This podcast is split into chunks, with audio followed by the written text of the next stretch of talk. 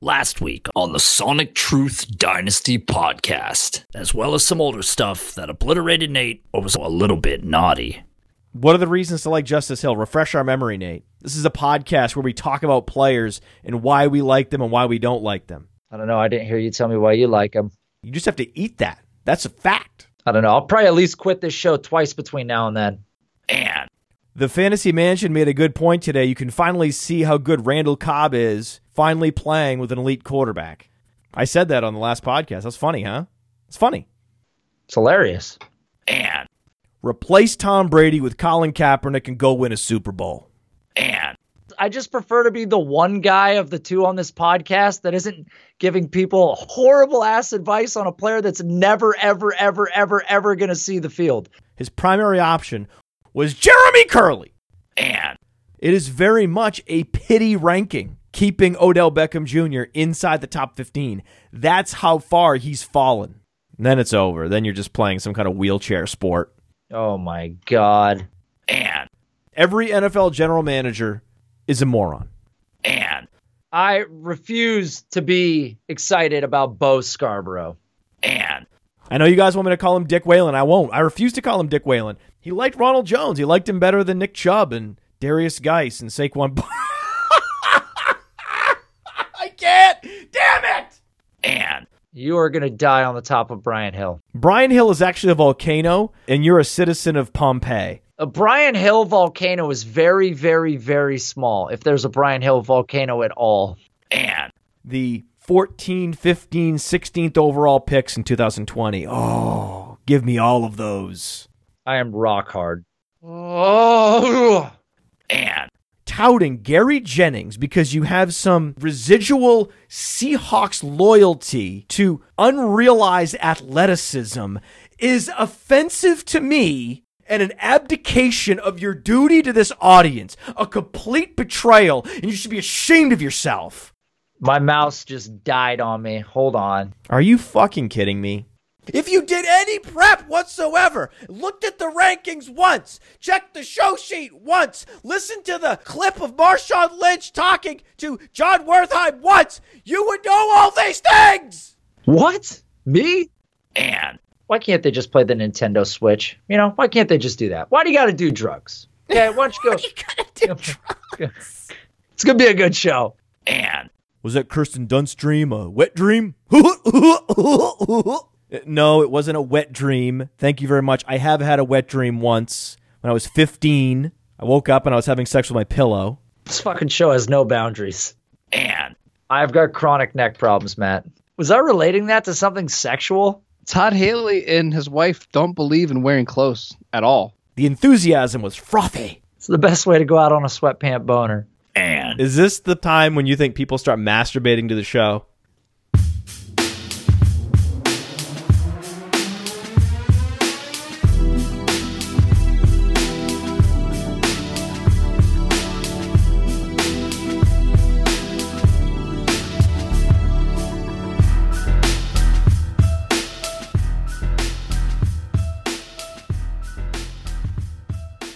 What's up, everybody? Welcome to the Sonic Truth Dynasty podcast. I'm your host, Nate Liss. You can find me on Twitter at an outraged Jew. And with me, as always, is Mr. Matt Kelly. You can find him on Twitter at fantasy underscore mansion. Matt, Chicago and Dallas are currently playing as we speak. How are you doing tonight? Oh, help me contain my enthusiasm, Nate.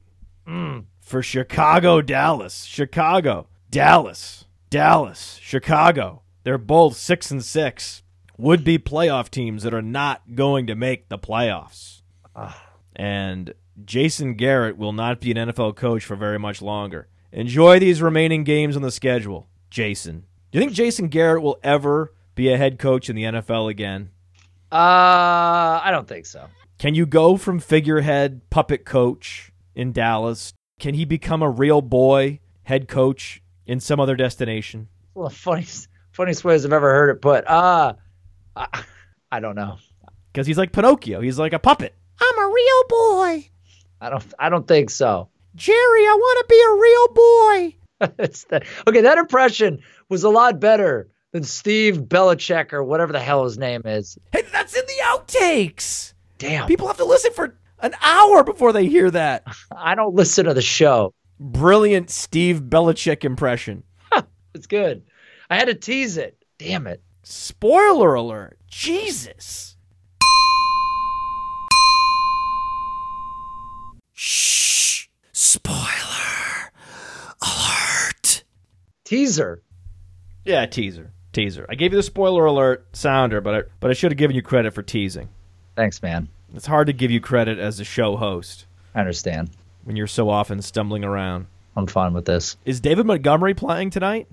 Uh, we should check in. Has anybody checked in on David Montgomery uh, currently? Broke off a 20 yard run, little breakaway run for David Montgomery. Mm, mm. Am I making a mistake not hoarding David Montgomery in Dynasty? It's a great question. Uh, he hasn't been as spectacular as people had predicted, but admittedly, his O line play also hasn't been good this year. And again, if you go to playerprofiler.com, you can look and see that he has faced uh, number 23 overall uh, stack boxes. So 6.8 defenders in the box on average. Number 23 overall. Yeah, the run blocking efficiency, 58.6, number 49 in the league. So you're right. And he has Mitchell Trubisky, one of the worst starting quarterbacks in the league. So no aspect of this offense is doing him any favors. Right. So I don't I don't necessarily think he's a fade. I was never a big fan due to the lack of athleticism. We had him as the third running back in his class. We had it Miles Sanders, Josh Jacobs, David Montgomery.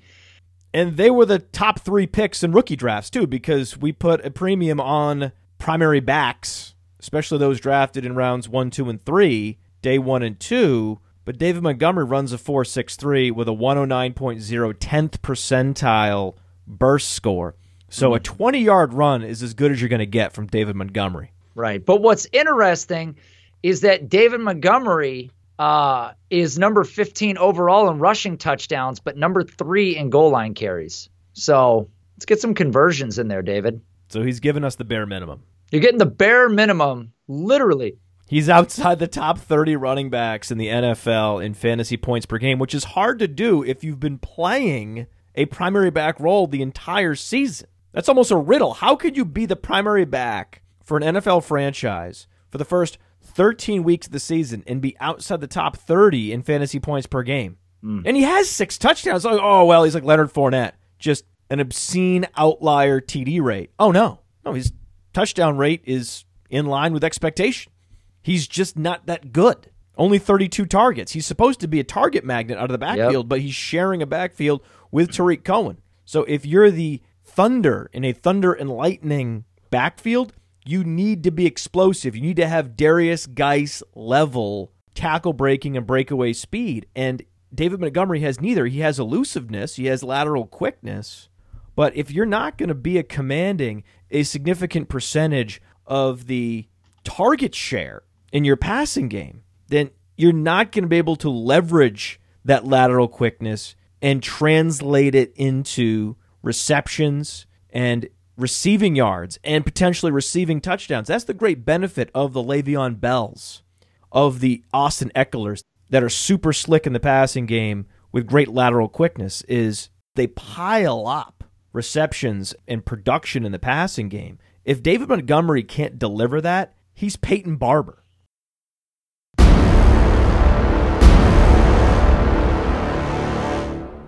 I also like to uh, circle back before we miss it to one of the most brilliant accidental puns you've had on the show when you said that he was getting everyone the bare minimum. Well done, Mr. Kelly. Yes! Yes! Oh, another errant pass to Allen Robinson. Allen Robinson now one for five on two targets. Question If Allen Robinson and Amari Cooper switch teams, how would that affect their dynasty ratings? I mean, uh, proportionally, uh, Allen Robinson would be a top 10 dynasty asset, and Amari Cooper would be that player that we're a big fan of that just didn't have the quarterback play around him. I mean, A- Allen Robinson. Well, It's not one for one because Amari Cooper's 25, but he's only one year older. I thought Amari Cooper was significantly younger than Allen Robinson, but it's only a year difference. Right. And Allen Robinson came into the league really young. He's just he's just had it hard every year he's ever been in the league. we have Allen Robinson outside the top 20 dynasty receivers because he's sitting at the age apex, and there is no quarterback coming to his rescue hmm. on the horizon. Whereas Amari Cooper has Dak Prescott. That's why Amari Cooper is a top five dynasty receiver, and Allen Robinson currently outside the top 20. If their roles were reversed, I think Amari Cooper would still be inside the top 20. I'd put him around number 15, right there with Cooper Kupp. And I agree, Allen Robinson would be top 10, right there with Davante Adams. I like that. It would be tantalizing, man, if he had great quarterback play week in, week out. You knew he was good for eight to 10 targets, high quality targets, but he just doesn't get it in this Bears offense. And it's not a good offense. I mean, it's bad all around bad O line, bad quarterback. Allen Robinson has been left for dead once again. He put up 1,400 yards with Blake Bortles once upon a time. And the way he did that was through YAC. Yeah. He was one of the league leaders in YAC that season. That's the way he did it because you can't rely on accurate passes through the air from Blake Bortles for the vast majority of your receiving production. You got to generate it on your own with YAC. That's how he did it.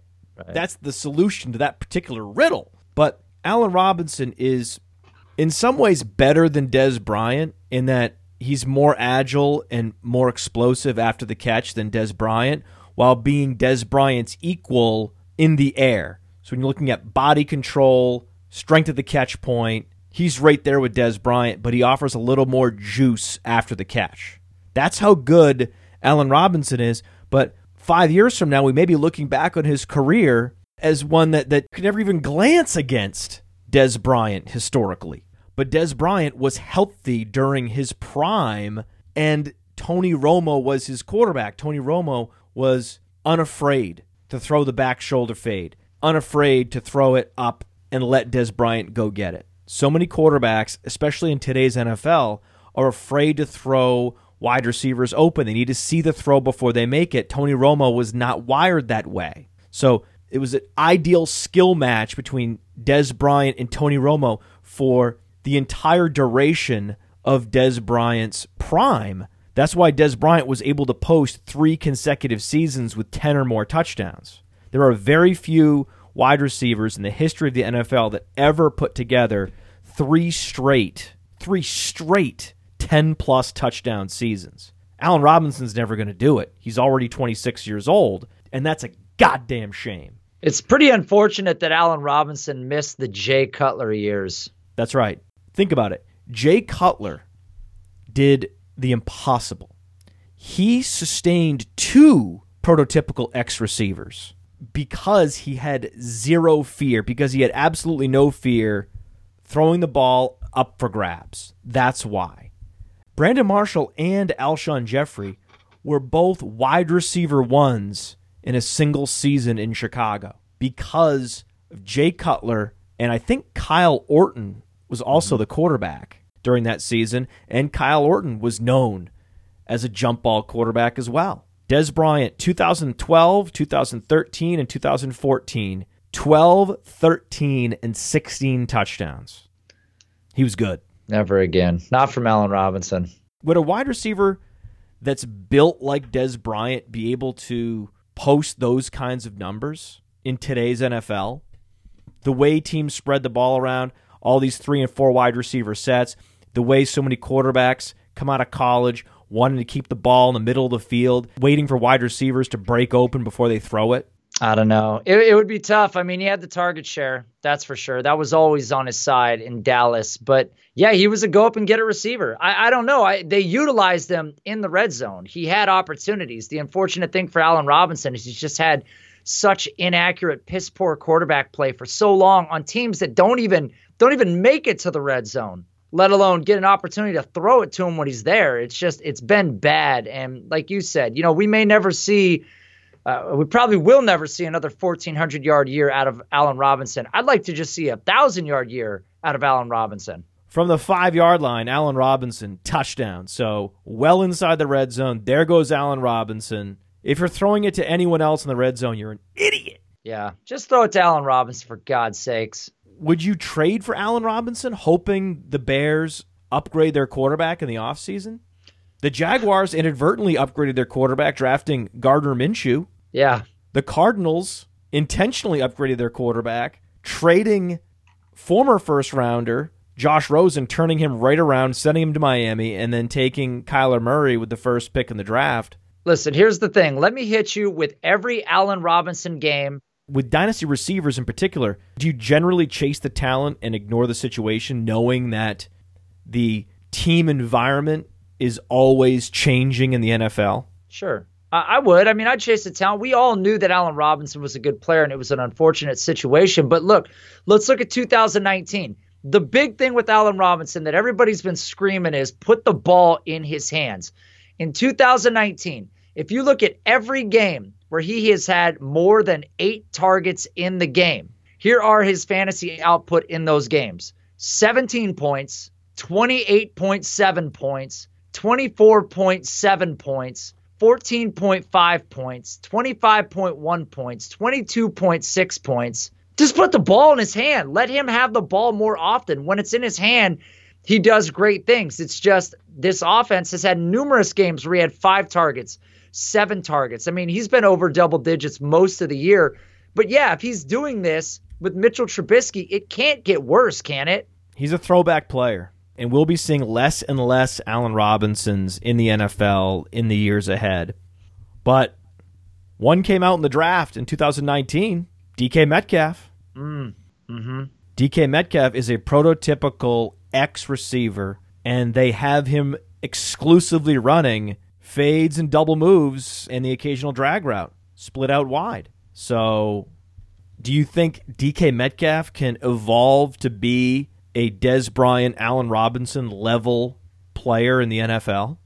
Absolutely. I mean, the difference. Absolutely. I, I do. I mean, we're seeing this from him as a rookie, as a 21 year old rookie. As a 21 year old rookie. And remember, this is a guy that before the draft, we all thought that he was a top 10 pick. It felt like he was a lock for the top 10 with the athleticism. Then the concerns of the injury history, then the concerns of the lack of collegiate production, which we've talked about. The breakout finder has has helped spotlight the, the teammate score and what it means to play with other talented players. And then we talked about the three cone. Of course, that came up, right? And then he falls all the way down to the end of the second round, where he is the final pick of the second round. Put yourself in the shoes of DK Metcalf as he's watching the second round unfold. Yes. What was going through his mind? Uh, he was probably getting ready to uh, text Dalvin Cook and say, I guess three cone matters, bro. It would have been a surreal experience to be one of the best athletes in the draft at a key position and to fall to the end of the second round. And what must have made it all the more frustrating was to watch so many inferior wide receivers get drafted in front of you. Mm-hmm. Which second round receiver selection do you think bothered him most? Uh, I'm gonna take a guess. No, no, no, no. Don't take a guess. There's no right or wrong answer. I want your opinion because you know my opinion. It's on the show sheet. Yeah. Because I actually took the time to outline my thoughts on the show sheet so I could be super polished when the mics come on. But that doesn't mean you can steal my answer. I would love to steal your answer, but I'll give you my answer because when it happened, it shocked me the Mecole Hardman one would have been one of them for starters. Now he's got the speed.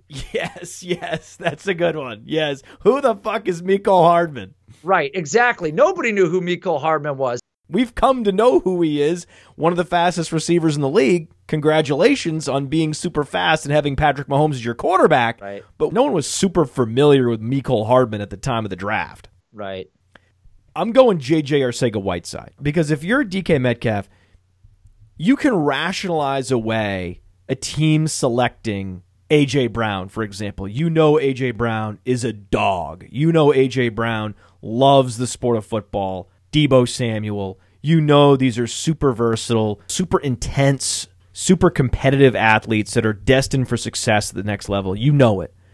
And then then Mecole Hardman comes off the board. Okay, you know he runs a 4-3. All right. Andy Isabella, he runs a 4-3. Fine. Team X is looking for a field stretcher. Okay, I get it. Andy Reid's trying to capture lightning in a bottle again. He's reaching for a Tyreek Hill 2.0. Okay, okay. You can get your head around these picks. You can understand that when the Cardinals are drafting Andy Isabella over Hakeem Butler, they're looking for a specific archetype of player. But when the Philadelphia Eagles draft JJ Arcega fucking Whiteside mm-hmm. over the athletic god that is DK Metcalf, a player with a similar stature, who plays a similar role on the football field, but is just inferior in every way, that would have been the most maddening pick if I were DK Metcalf. I would have been beside myself, screaming at my agent. My agent would have lost an eardrum, Nate, after that JJ Arcega Whiteside pick. You know, we crowdsourced a nickname for JJ Arcega Whiteside on Patreon. Mm. Patreon.com forward slash podfather. Can you guess what it is? I no, I can't. I have no idea. JJ Arcega White Suck. Is that good? It's not very good. No, that's not good at all. What number two? Yeah, because it can't be any worse. JJ Arcega Bad Side. That's Like that's my bad side, not my good side. it's a little better. JJ Arcega White Suck is not very good. JJ Arcega Woof Side. Like, ooh, woof. Hey, Matt, can can somebody go? Will you go in there and post JJ Arcega White Sigh? JJ Arcega White ooh, Sigh. It's been there the whole time. Wow. It's right there. Wow. He lost the Jaws nickname. I gave him the Jaws nickname in the offseason, and I've revoked it because he's terrible. And he personifies the ultimate overthought draft pick by Howie Roseman. Just a catastrophic blunder. If you wanted a traditional, prototypical X receiver, a true alpha on the outside, you go DK Metcalf. You don't draft JJ Arcega White. Sigh.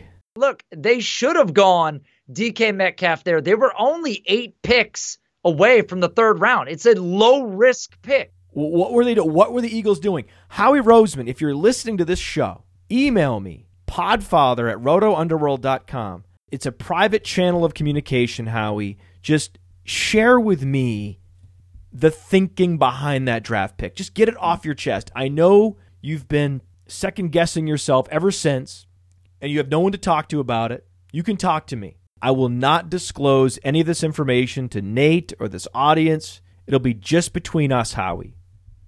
Email me, buddy. I know you want to get that off your chest because woof. And if you look at where the breakout finder had these two players, I was just about to ask where does the breakout finder have these two players? you and I, man. I mean, it's like we've done hundreds of shows together. hundreds. Uh so DK Metcalf ranked number six overall in the class, which is impressive when you consider the, the collegiate body of work. Right, he was injured for a, a decent stretch at Mississippi. and that is taken into account. You know, the production it is weighed with the injuries in it, but DK Metcalf with a 38% breakout finder percentage to JJ Arcega Whiteside, who's number 13 in the class. I mean, he went in the second round, so understandably, 24.6% breakout finder percentage. That's not great for a second round pick. That's not great for a second round pick. You want to know why? Please tell me. He's not good. How about this? How about this for a nickname? JJ Arcega White Not Good. That's it's I don't know. That's not good either.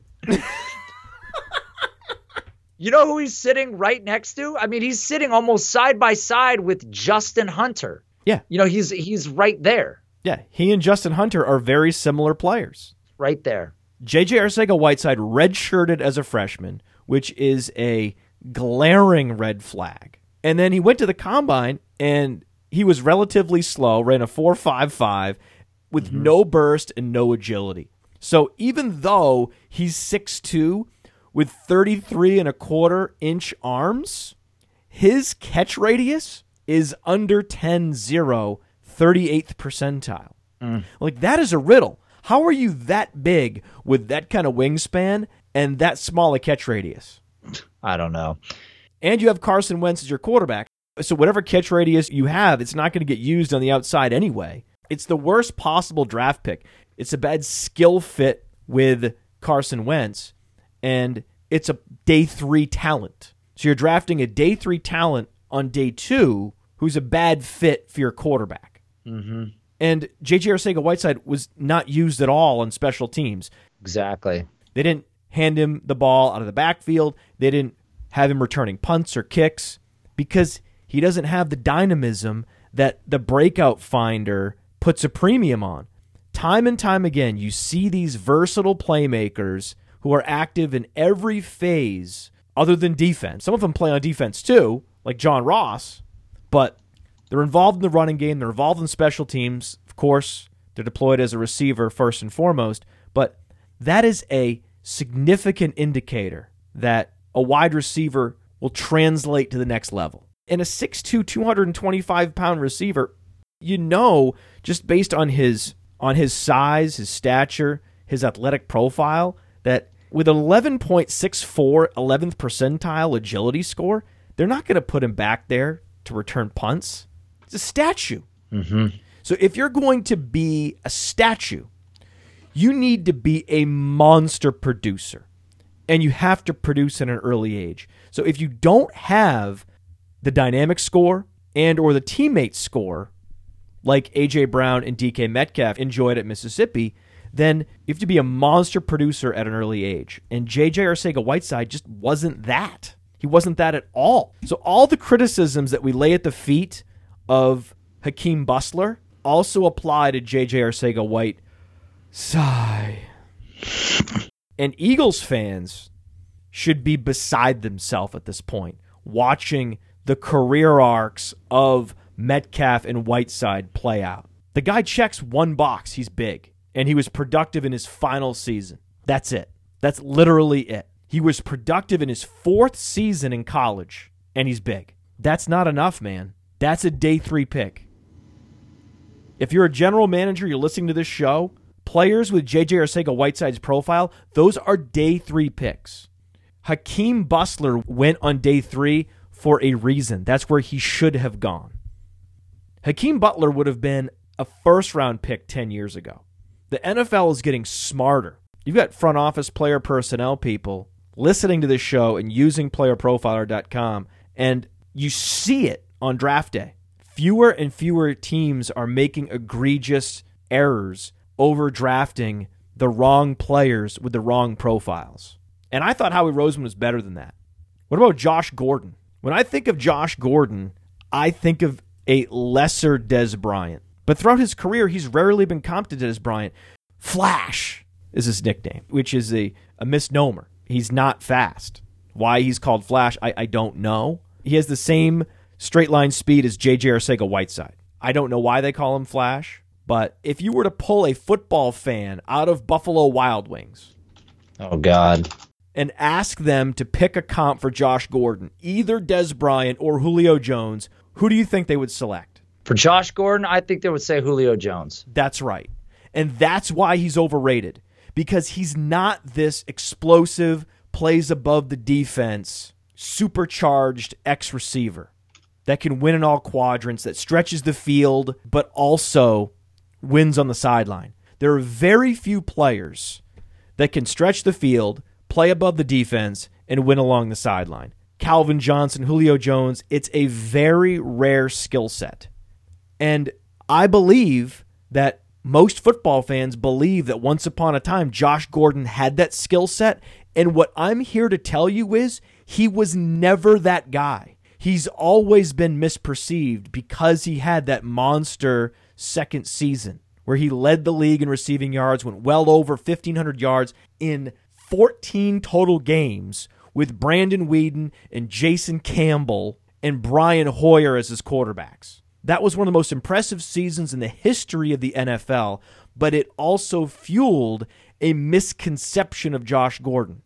So when I say Josh Gordon's overrated, I'm not saying he's a bad football player. In his prime, 22, 23 year old Josh Gordon, he was one of the league's better outside bully receivers. He was a lesser version of Dez Bryant and Allen Robinson, and that's still good, right? DeVante Parker is producing like a top 15 wide receiver in the NFL right now. And at an advanced age, he's emerged as a lesser version of AJ Green. He's still good, but he's not elite. And if the circumstances were right, the moon and the stars aligned for DeVante Parker, he could have one of those Josh Gordon seasons. Do you think DeVante Parker has a 1,500 yard season in him if the moon and the stars align just right? For sure. I mean, and DeVante Parker is is still. I mean, he's he's right at that apex, as you would say. I mean, he's right at 27 years old, but I think he could have had one in the past, and maybe he's on that trajectory to have one big season, you know, one career year here coming up. It's not going to happen because with Josh Gordon, like that Allen Robinson season he had in Jacksonville, Josh Gordon caught a bunch of intermediate routes that turned into touchdowns because defensive backs fell down, they slipped, they took bad angles. You stack up a bunch of fluke plays, and it turns into a fluke season that changes your perception among football fans forever. Yeah, I, and the thing about Josh Gordon, I'm with you. I don't think he's washed up even at this point, but He's not that explosive. but no, he's not. That's my objection.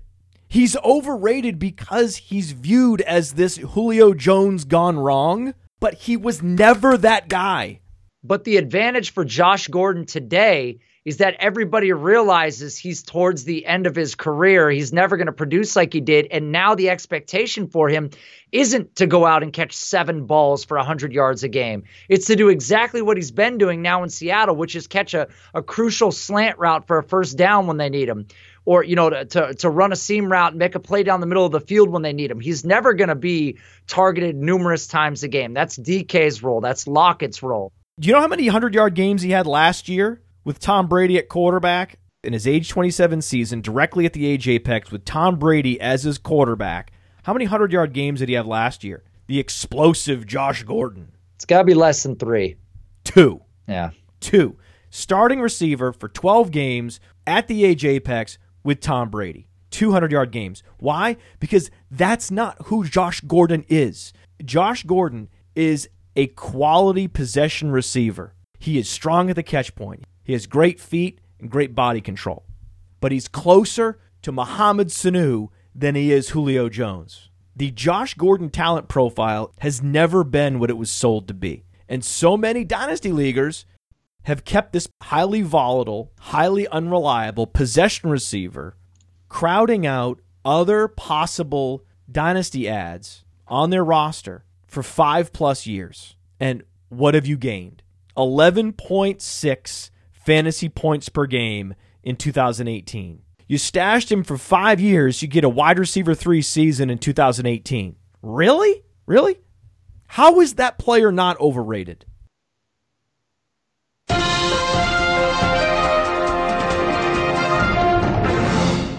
Allen Robinson, three catches, 20 yards, two touchdowns. That's right. He's up to two touchdowns, two tutties for Allen Robinson. And I think Dak Prescott is a matchup sensitive quarterback. You look back through the game log, when he plays Detroit, it's a fireworks display in the sky. So when he plays a soft pass defense, whoa, there he goes.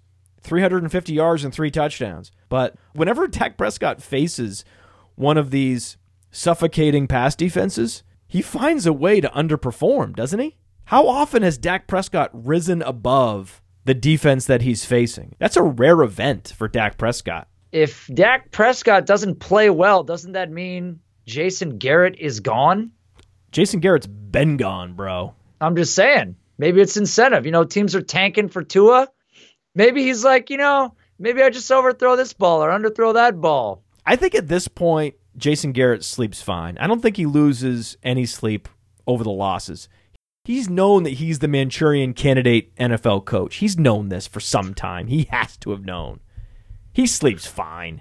Zero anxiety in Jason Garrett's life at this point. I love it. Serene.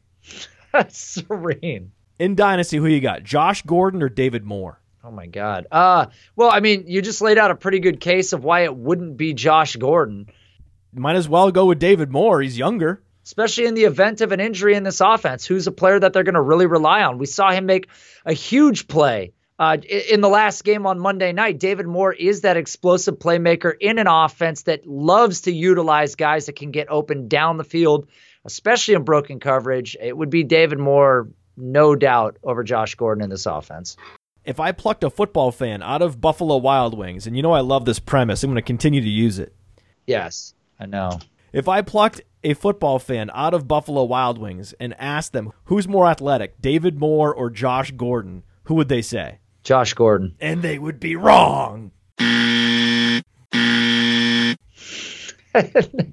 David Moore is best comparable to Michael Floyd in a good way. Michael Floyd also more athletic than Josh Gordon. Michael Floyd also suffered with substance abuse. But because it was alcohol, Michael Floyd washed out even faster than Josh Gordon in the NFL. Michael Floyd couldn't hang around as long as Josh Gordon because alcohol ruins your internal organs and your strength and conditioning in a way that other drugs do not.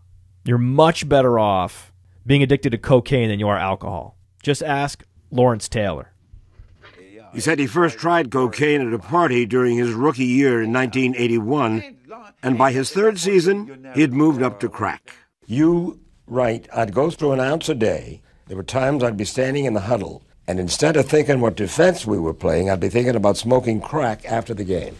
Well, like, well, you gotta understand though, uh, it didn't affect my play.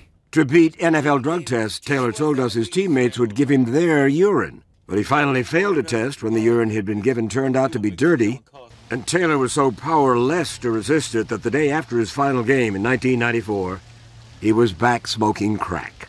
Well, like, well, you gotta understand though, uh, it didn't affect my play. Sorry, Michael Floyd. It was never going to happen. Michael Floyd, Austin Seferian Jenkins. I mean, the end comes quickly when you can't stay off the booze. But you smoke crack, you're fine. Let's just do a rankings check on David Moore. I'm nervous. Palms are sweaty. Where do you think we have David Moore ranked on the player profiler dynasty rankings, if you had to guess? I I would say in the high 40s, I think it's a fair guess. 52. He's never going to be the number one option, so it'd be a stretch to put him in the top 40. Yeah, he might be a little further back than that. Yeah, he. I. What are we talking? Like 65, somewhere in there.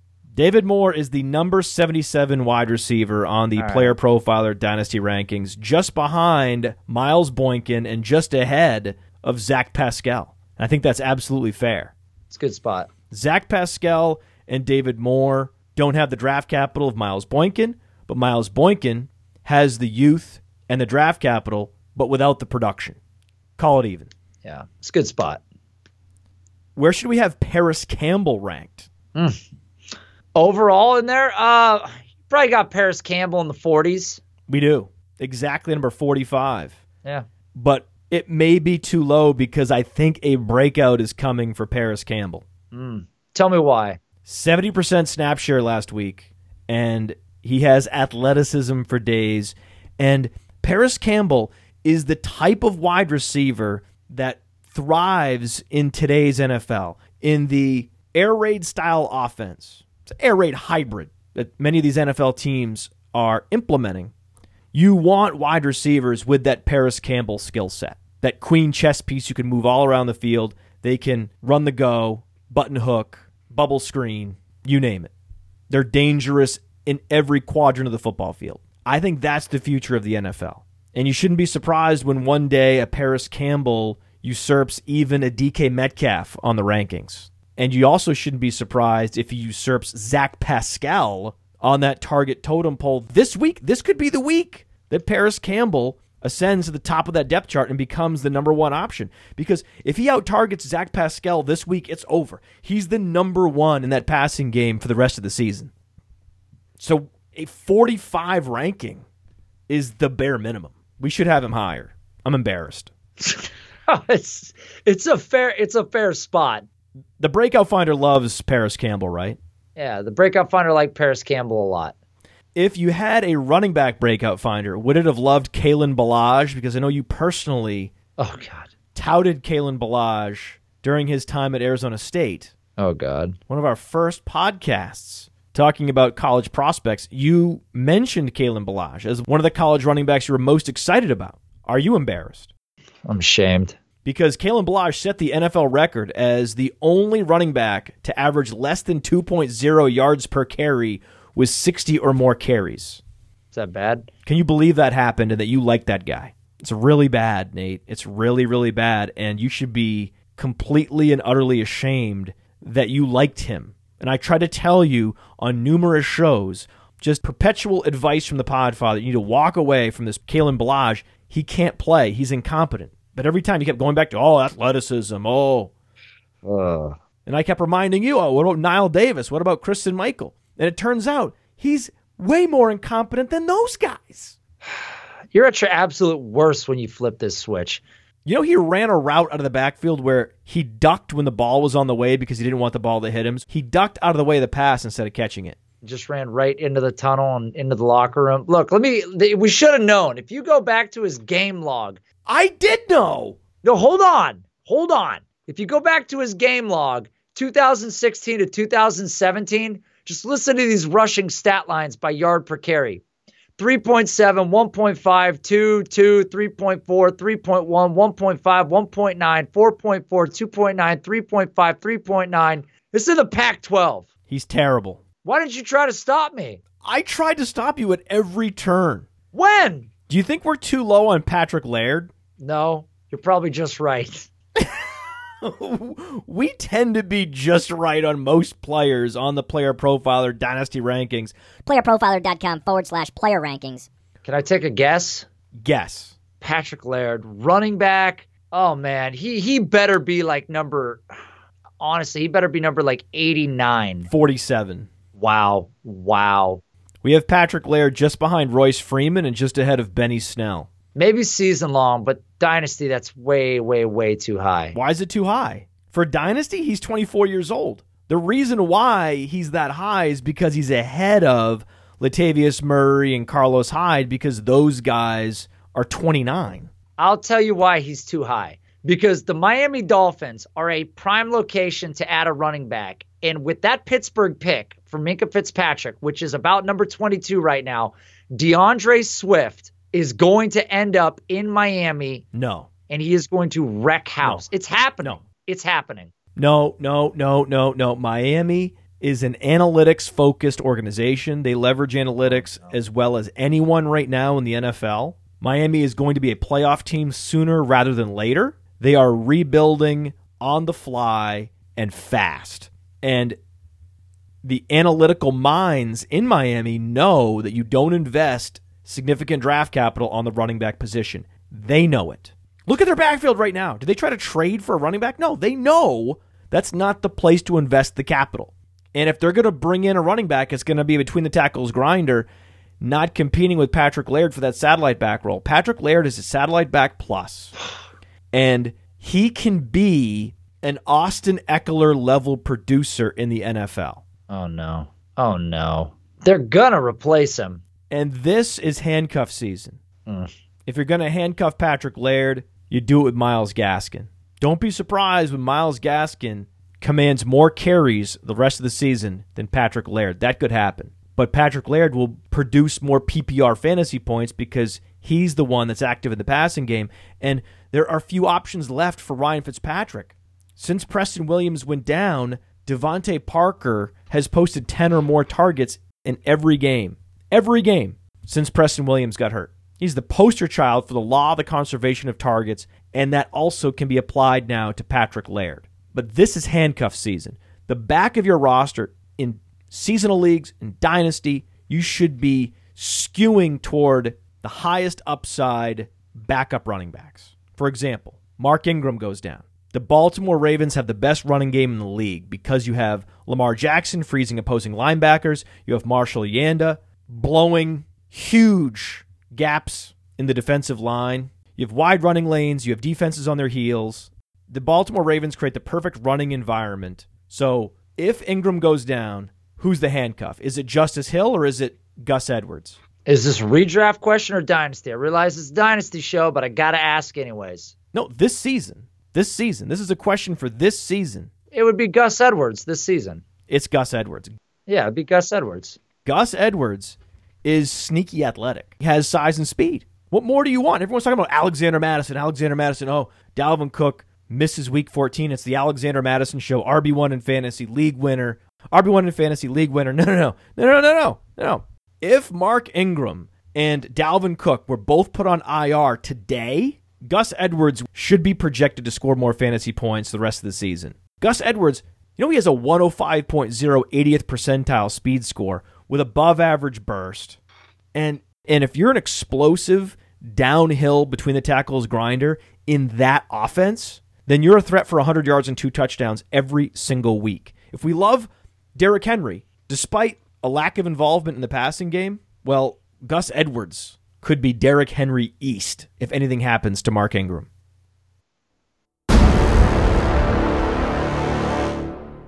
But I don't want to talk to you about Gus Edwards. In Dynasty, we have Justice Hill ranked higher than Gus Edwards because in the long term, Baltimore is going to leverage Justice Hill's talent. It's just a matter of time. So find a way to stash Justice Hill while no one's paying attention because he's one of the most explosive running backs in the league. And this is going to be one of the best running games in the league for years to come. But what about Mike Boone? Mm.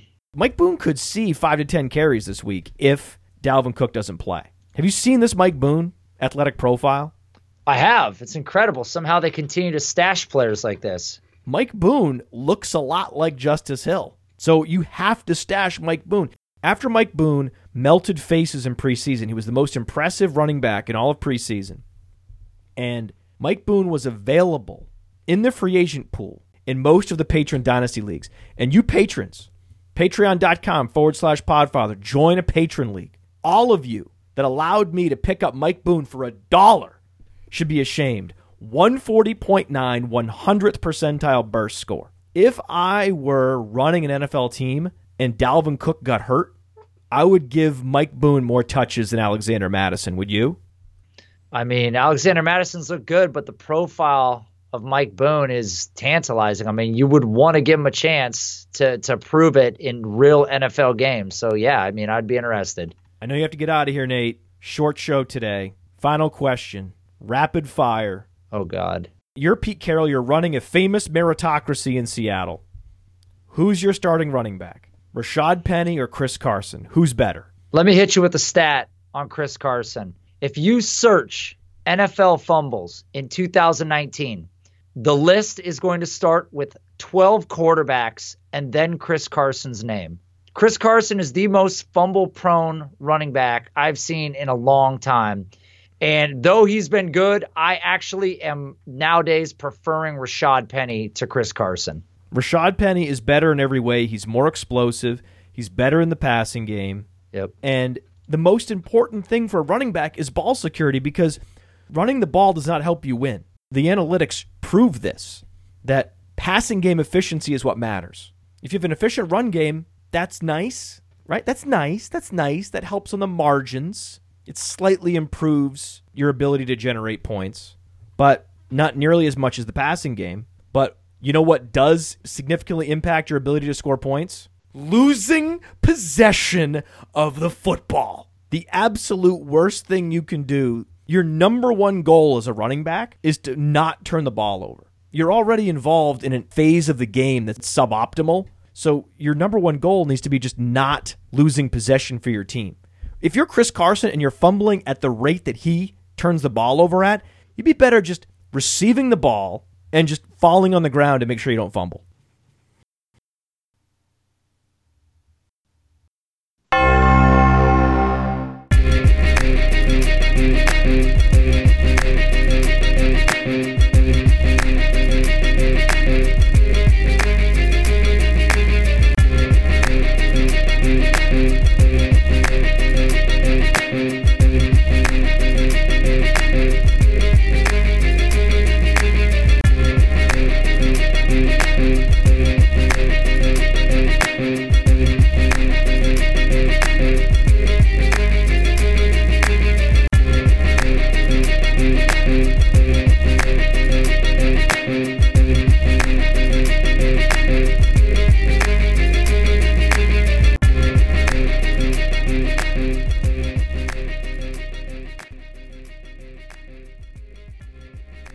You're Chris Carson and you're fumbling at the rate that he turns the ball over at, you'd be better just receiving the ball and just falling on the ground to make sure you don't fumble. Okay, buddy, I'll let you go. Just a, this is a rush night, so well, it'll be less editing, I guess. Guess what I talked to my dad about over Thanksgiving? Boy, th- this could be a lot of things. Um, The Green New Deal. the Green New Deal. Yeah, he made some outrageous claims about what's in the Green New Deal. And then I read it, and he was pretty much right. What was his claim? that 100% of the power generated in the United States would be through renewable, zero emission energy sources. Mm-hmm. I thought that they all had a caveat that said as much as technologically feasible, like repairing and upgrading the infrastructure. Oh, That's only one of them. Some of them are flat out, we will get to 100% renewable energy in 10 years. It's so expensive. Hawaii's the one that's in the front. Have you ever looked at what Hawaii's doing? So Hawaii is currently 60% renewable energy as it is, and their plan, they're in front of everybody, and their plan was to be totally renewable in like, I think by now, I think it's like 25 years from now. But it's so costly. Here's the most expensive one upgrading all existing buildings and new buildings to achieve maximum energy efficiency, water efficiency, safety, affordability. Notice they jammed in the affordability, Yeah, comfort, what? I don't know. And durability, including through electrification. It it's gonna cost them so much money to retrofit. Retrofitting every building? Exactly. To retrofit will cost them because they're going to have to yank out the existing infrastructure, then prepare it in a way that it can handle the new infrastructure. I can't even put my head around the number. Just on that bullet alone, we're talking tens of trillions of dollars. Tons. And at the rate in which, you know, renewable energy, you know, puts itself back in and, and you start actually making money on what you spent to create it, it's going to take a long ass time. I would have to honestly, I haven't looked at the numbers close. I just know that, you know, I deal with a lot of renewable energy too. And it's, uh, it's a, it's A, it's very expensive to install. B, not every location is fit for one type or another, right? If, if you want to use solar, if you want to use wind, you have to have the right elements, the right area that, you know, and so Buffalo, New York, Pittsburgh, Pennsylvania, they don't get many sunny days. Yeah, yeah. So it's uh, it's interesting. It's really interesting. And you know, dams, if you want hydropower, those create a lot of ecological damage. Well, that's what we. I mean, that's us out here. You know. How massive of a solar field would you need? I don't know. It would need to cover an entire state. So you'd need to cut down trees to put up solar fields. If you're not using it instantaneously, now you have to store it. So now you need batteries. Now you need. I mean, there's a lot to it. You can't. Energy that isn't being used doesn't just sit in the air. You know, you've got to store it. The arbitrariness of the 10 years, where we don't know what battery technology will look like in 10 years. Maybe if you were Nostradamus, if you had a time machine and you could look ahead into what technologies were available, you could actually create a plan that was reasonable. But listing all these bullets and then sticking a 10 year time horizon on them is absurd. But I couldn't get past the first bullet. I couldn't get past the first bullet. Guaranteeing a job with a family sustaining wage and adequate family and medical leave, paid vacations, and retirement security to every person in the United States. What? That's a part of the same plan? That's the first bullet. I couldn't get past that. How does that work? I was like, is this the Marx Engels reader or is this is this a proposal by a government official in a capitalist economy? What? Like that's straight Marxism. It was breathtaking to read it.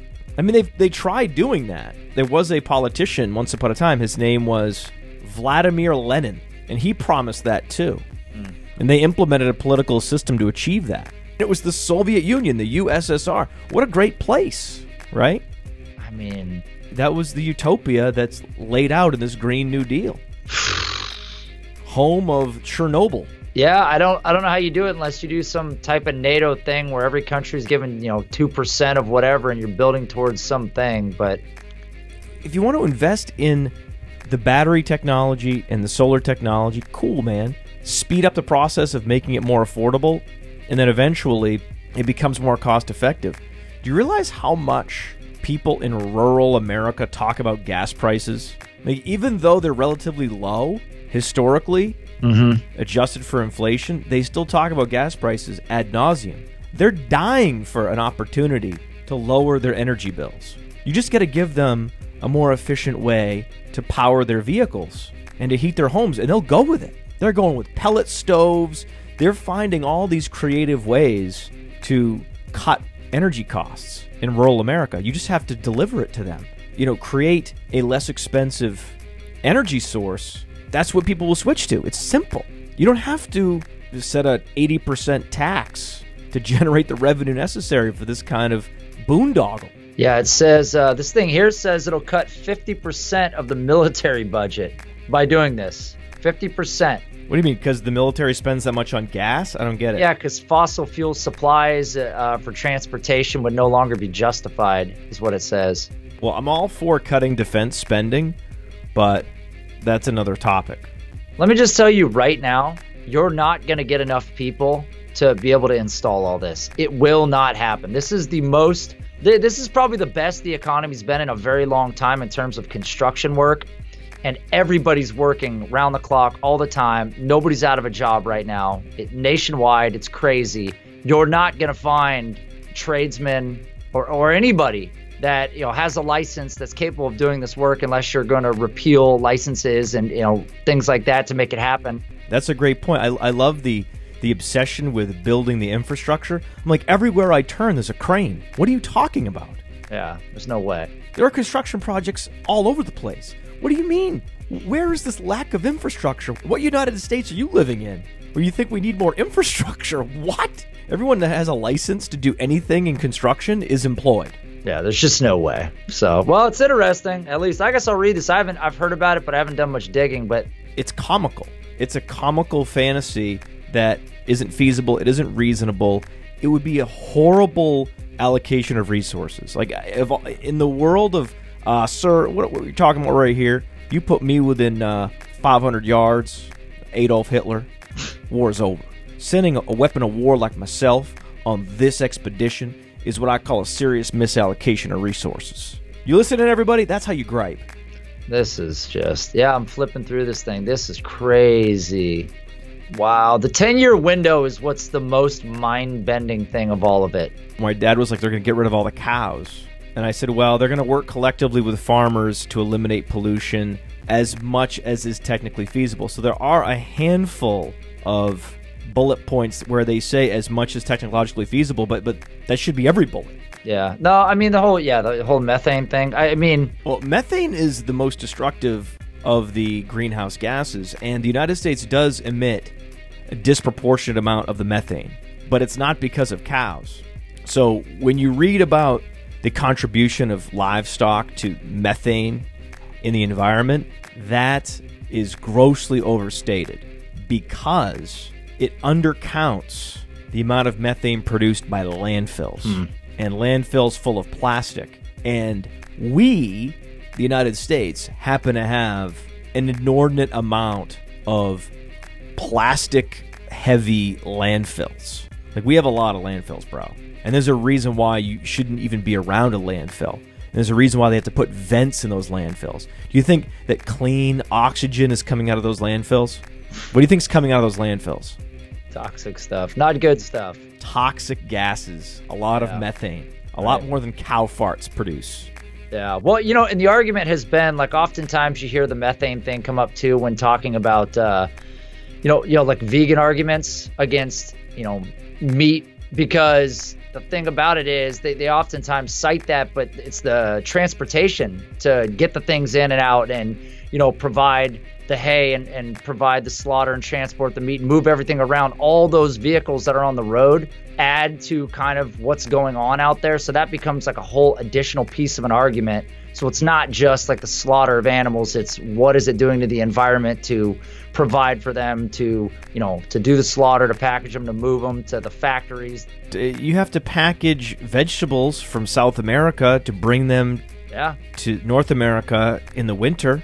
Wh- What are we talking about?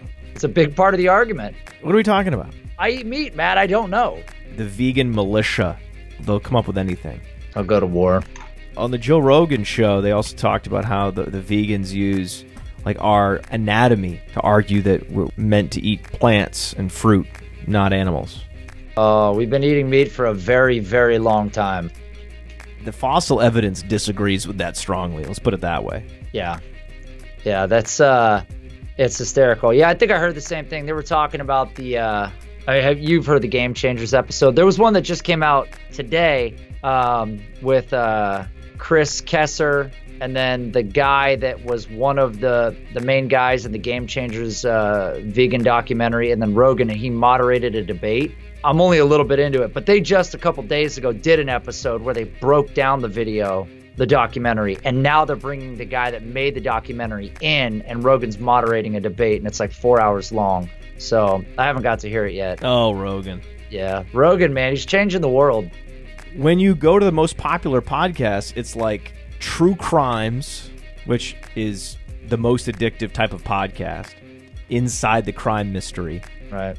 That is the ultimate hook premise for a podcast. But it's like the number one true crime podcast and then Joe Rogan. That's how huge his podcast is. Oh yeah, it's enormous. It might have the biggest listenership in the world. Uh, yeah, I think it does. I mean, I he's I don't know that he's ever stated what it is, but I know his YouTube episodes get like millions and millions and millions of views. And that I think a podcast is even easier to consume. I know people Oh yeah, from whatever you're getting on YouTube, times that by 5 to 10 for a podcast. And in other news, is Allen Robinson going to shit the bed when we need him most? Dun dun dun. Who said that? I'm just curious. We're one quarter in, and Allen Robinson is uh, nowhere to be found. Oh, there's a game tonight. There is a game tonight. It's the Chicago Bears Dallas Cowboys. Oh, wow. I didn't know that. I chose to start Allen Robinson, and uh, I may regret it. It was going to be him or Odell Beckham in that slot. I just happen to have very few Cowboys and Bears in my fantasy teams. It's not a bad decision. Just in general, I have Zeke in a couple of dynasty teams, and I have Dak, and he's always starting, and that's about it. Mitchell Trubisky threw an interception to start the game, so Mitchell Trubisky is leading the Bears in rushing by a wide margin, that's good. by a six to one margin. Well, at least David Montgomery is holding to his average. By the way, the American flag bio people, Oh God. they better give me some credit for shredding the Green New Deal in the outtakes.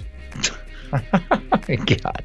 You know, the Kaepernick haters have to realize that I I am not a monolithic entity. My positions span the entire political spectrum.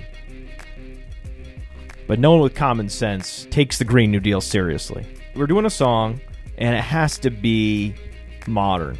We've just gone Coolio, Gangsta's Paradise, Weird Al. Some of these songs we've been discussing are 30, 40 years old.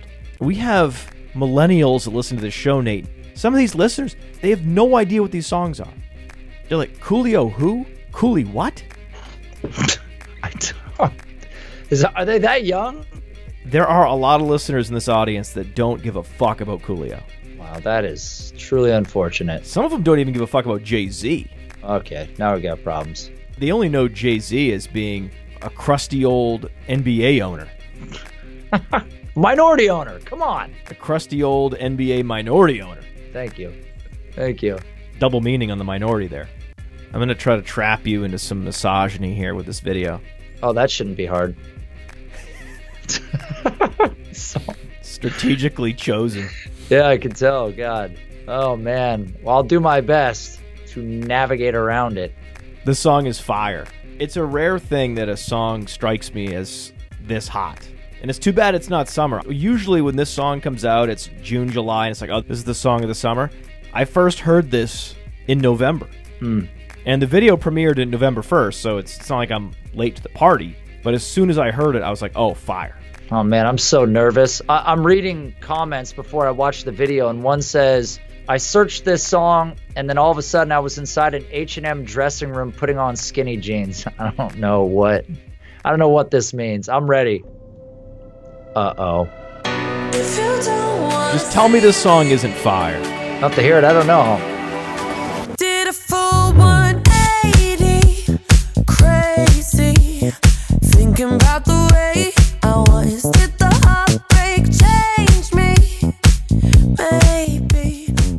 An intro is making me feel ill. When I saw this video and I saw how fast the camera movements were, Yeah, it's very Blair Witch Project. I knew you had to see it. I'm struggling. So, if you don't wanna see me dancing with somebody, I also think that when you describe your type, Dua Lipa seemed to check some of those boxes. Yeah, a handful. don't show up, don't come out, don't start tearing up about me now. Walk away. You Oh, God. I love that the idea that it's all black, dark, black and white, and then she has the fluorescent clothes in the center of all the people and all the hands. I love that. Yeah, it's a good song. Very poppy. I mean, if you can't listen to this song and not bop up and down. Yeah. And then putting her in that outfit in a Renaissance party with powder wigs. Right. Love the eyes on the paintings are staring around. I have like a daydream about doing that. Putting one of those pictures in our house. With like uh, one of the sliders that'll put the eyes back in place after you're done looking. I want to do that so bad. It'd be creepy. In one of those um, secret passages through the bookcase. Don't show up, That's don't right. come out. Don't start caring about me now. Walk away, you know how. Don't start caring about me now. Yeah, it's a good music video. Oh, wow. Everybody's very overdressed and The most unrealistic part of this video is the fact that she's in the women's bathroom alone. That never happens. That's true. There's almost like a conga line to get in the women's bathroom in a club. If you don't wanna see me dancing with somebody, Yeah, it's not a bad song. It's catchy. I feel like she's got belts holding up her top. Wow. Wow. My daughter's never leaving the house dressed like that. The fashion in this video is beyond my sensibility. Wow. You were bopping. I saw you bopping. Yeah, I was I was bopping. I was doing what the the millennials do. You were once upon a time a music producer. Your dream must have been to produce a song where the first time you heard it, you knew it was good. Because so many songs take a couple listens before you realize, oh yeah, this is a really good song. Oh yeah, now my brain is programmed to toe tap, head bop along with this song. But that song needs no programming. That was pretty short. It's funny how when the when the song is a true dance beat, an EDM dance beat, the song's over like that. There's three minutes. The song's over. What happened? I don't know. Yeah, I was I was bopping. I was doing what the the millennials do. That song's fire. It's a good song. I agree. I'm gonna add it to some playlists immediately after this episode. I have a YouTube playlist called Fire, and that's the only song on it. I have never heard it. I don't listen to the radio, so I don't know where I would come across it. I've listened to it five times today. I'm not gonna lie. This is how you would come across it when you're recording the Sonic Truth podcast. You're welcome. I did introduce you to another song that went on to rise up the top 40 charts after we broke it down. Do you remember? Yeah. Trampoline. We talked about trampoline on the show. Next thing you know, all the top 40 stations were picking it up, but we talked about it first on the Sonic Truth pod. I'm gonna send a message to all the the millennials. Listen, guys, send me your music. I, if you got music like this, send it to me. I want to hear it. I'm, I'm apparently I'm not in tune. I'm not. I guess I am a boomer. I don't know. I don't know what's going on. I mean, listen, Don't Start Now just came out last month. Do you know who the Jonas Brothers are? Yeah, They have a song called Sucker, a song called Only Human. You've heard those? I, I'm sure. I've, yeah, I've heard those. I'm a sucker for you. Doo-doo, doo-doo, doo-doo. You've heard that? Yeah, of course I've heard that. Yeah, come on. I know all the Jonas brothers: Ricky, Timmy, Tommy, Danny. Okay, okay. You ready to do a show? Born ready. What's up, everybody? Welcome to the Sonic Truth Dynasty podcast. Hey, I actually was pleasantly surprised. Only two one star reviews on iTunes. Jesus. No, if I talk Kaepernick for any length of time, minimum five one star reviews. So just to get two was Not bad. whew, Not bad. a relief. And then I come back over the top in the next show and bury the Green New Deal hmm. to win back Right. the American flag emoji people. I push them away, I push them away, and then I bring them back. I win them back. Push away, win them back. Push them away, win them back. Suck them back in. They don't know where they are. Green New Deal sucks my balls.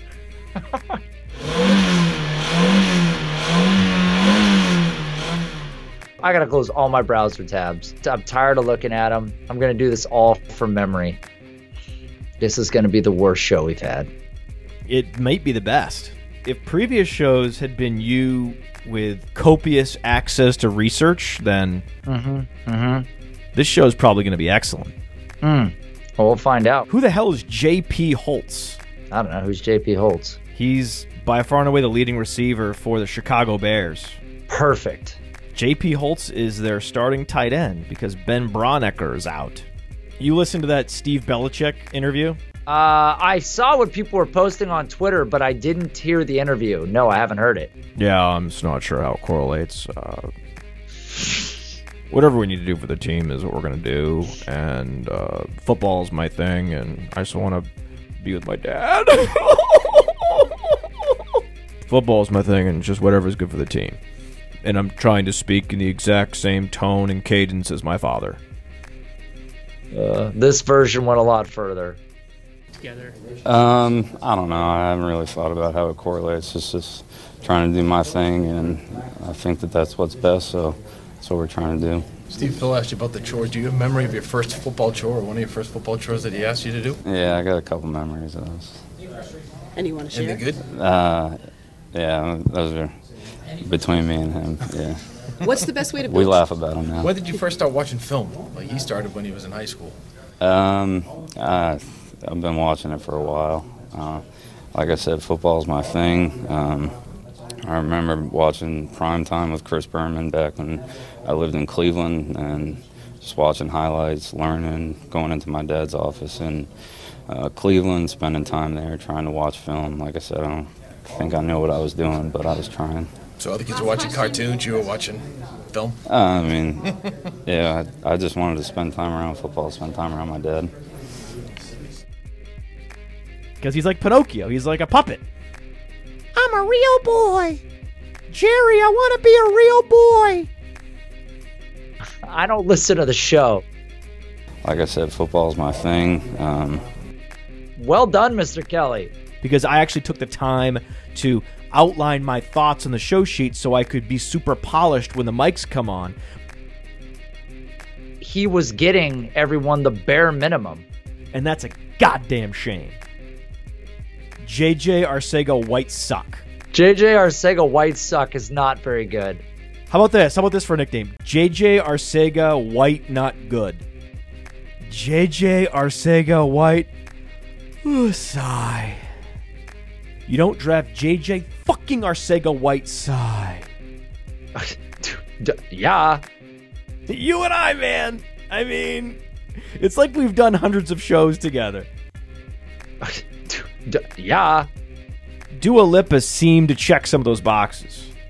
Yeah, a handful. Cooley, what? If I plucked a football fan out of Buffalo Wild Wings, serene. That's Serene. And they would be wrong. I'm ashamed. Why didn't you try to stop me? You're at your absolute worst when you flip this switch. like I said, football's my thing. Um, No, hold on. Hold on. How about this? How about this for a nickname? JJ Arcega White Suck. Dude, I got a jet. I'm a real boy. Yeah.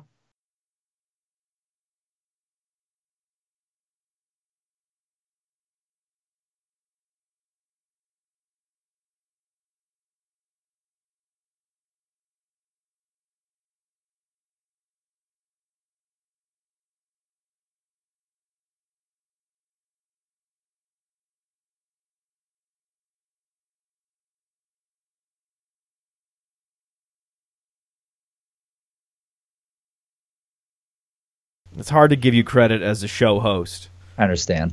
when you're so often stumbling around. I don't listen to the show.